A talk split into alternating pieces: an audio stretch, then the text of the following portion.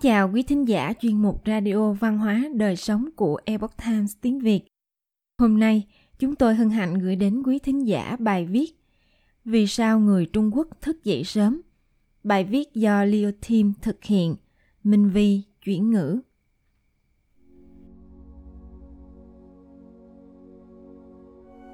Chu Hy là một học giả Trung Quốc vào thế kỷ 12. Ông giảng dạy, truyền bá các học thuyết của Khổng Tử và có nhiều ảnh hưởng đến các thế hệ người Trung Quốc.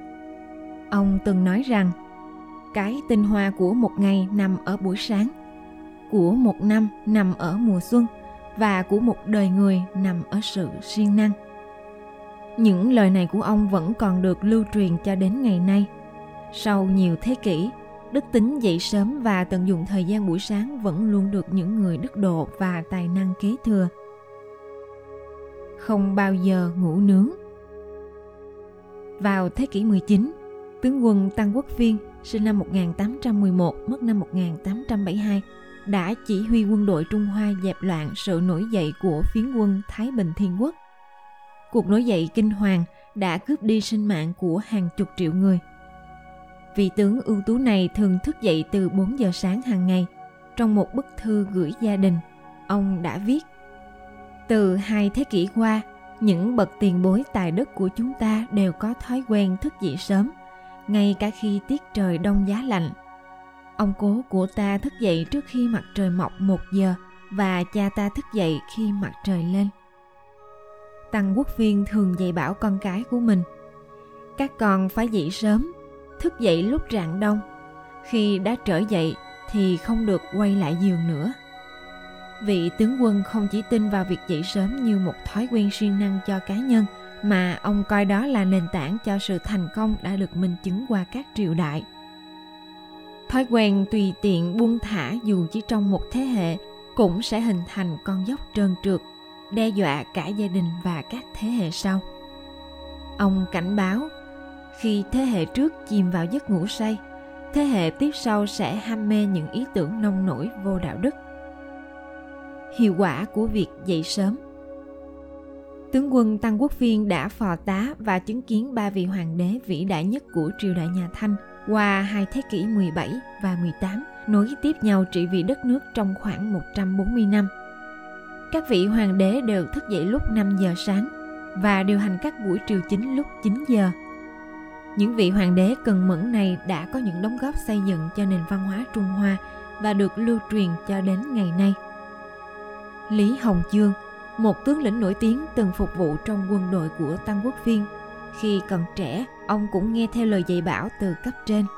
Ông không thức dậy từ 4 giờ sáng, nhưng cũng dậy từ 6 giờ để viết hàng trăm ký tự thư pháp như một phần công việc hàng ngày của mình.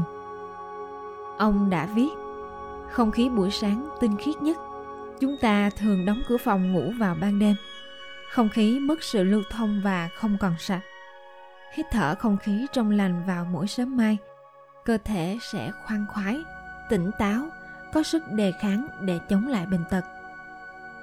Dưới thời Mãn Thanh vào thế kỷ 19 và đầu thế kỷ 20, các vị hoàng đế thường dậy muộn và xử lý công việc triều chính một cách nửa vời – Họ khét tiếng với lối sống suy đồi và để quyền lực chính trị rơi vào tay những kẻ đứng sau hậu trường. Đất nước phải hứng chịu hết thảm họa này đến thảm họa khác. Bất chấp những nỗ lực hết mình của các nhà cải cách và các tướng lĩnh kiên định trên con đường khai sáng, triều đại nhà Thanh đã sụp đổ vào năm 1911 do tham nhũng nặng nề và nền chính trị xã hội thối nát giữa sự thối nát và suy tàn vào những năm cuối triều đại Mãn Thanh. Lý Hồng Chương nổi bật như một tấm gương hiếm hoi về một vị quan vừa có tài năng vừa có đức hạnh.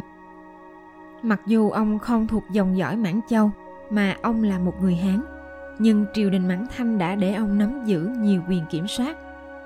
Lý Hồng Chương đã mang các phương pháp công nghiệp, kinh doanh và quân đội hiện đại áp dụng vào Trung Quốc ông cũng dâng cho triều đình những binh sĩ nhiệt thành và tài năng từ quê nhà An Huy của ông. Dậy sớm có nghĩa là đi trước. Lucius N. Seneca, một nhà triết học theo trường phái khắc kỷ La Mã đã nói Cuộc sống của chúng ta không hề ngắn, nhưng do chúng ta làm cho nó trở nên ngắn cuộc sống của chúng ta cũng không hề thiếu thốn nhưng do chúng ta đã sử dụng quá lãng phí Kim Gu Jong, người sáng lập và là chủ tịch của tập đoàn Daewoo Group chia sẻ Tất cả chúng ta đều có 24 giờ mỗi ngày. Về mặt này, mọi người sinh ra đều bình đẳng. Chính sách của chúng ta sử dụng thời gian đã khiến chúng ta trở nên khác biệt.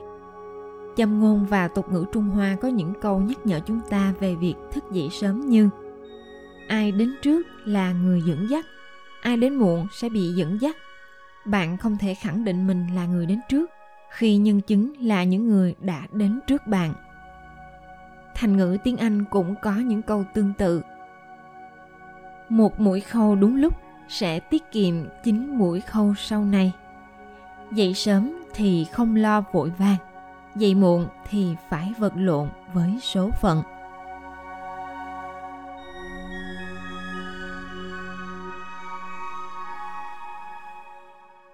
Quý thính giả thân mến, chuyên mục Radio Văn hóa Đời Sống của Epoch Times tiếng Việt đến đây là hết.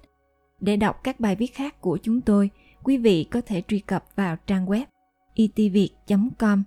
Cảm ơn quý vị đã lắng nghe, quan tâm và đăng ký kênh. Chào tạm biệt và hẹn gặp lại quý vị trong chương trình lần sau. Kính chúc mọi điều bình an và tốt lành đến quý vị cùng người thân.